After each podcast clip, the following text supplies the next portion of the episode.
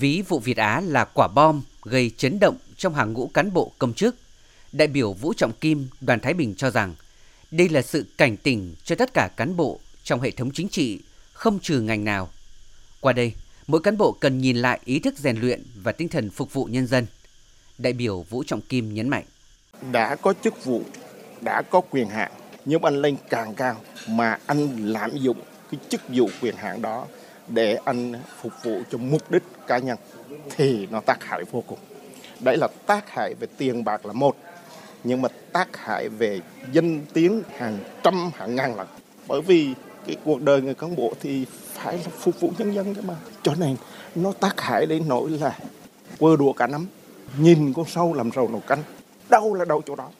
Nhiều đại biểu cũng cho rằng xử lý cán bộ sai phạm dù đau nhưng vẫn phải quyết liệt. Sự quyết liệt của Đảng, Nhà nước và Quốc hội đã thỏa mãn được mong muốn của nhân dân.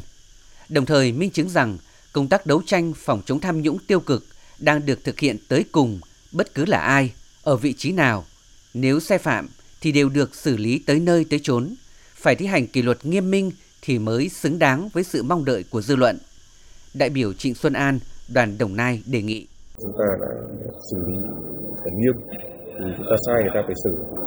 Trong cái thời gian tới đây thì chúng ta cần phải làm nghiêm hơn nữa đối với những sai phạm, không chỉ là trong y tế, đặc biệt là trong chống dịch, đặc biệt là những cái mà những vụ lớn vừa rồi liên quan đến giải cứu công dân rồi kể cả những việc lớn trong thị trường tài chính, thị trường vốn thì có thể thấy rằng là sẽ vận hành của một cái nền công quyền, một cái nền tư pháp của chúng ta.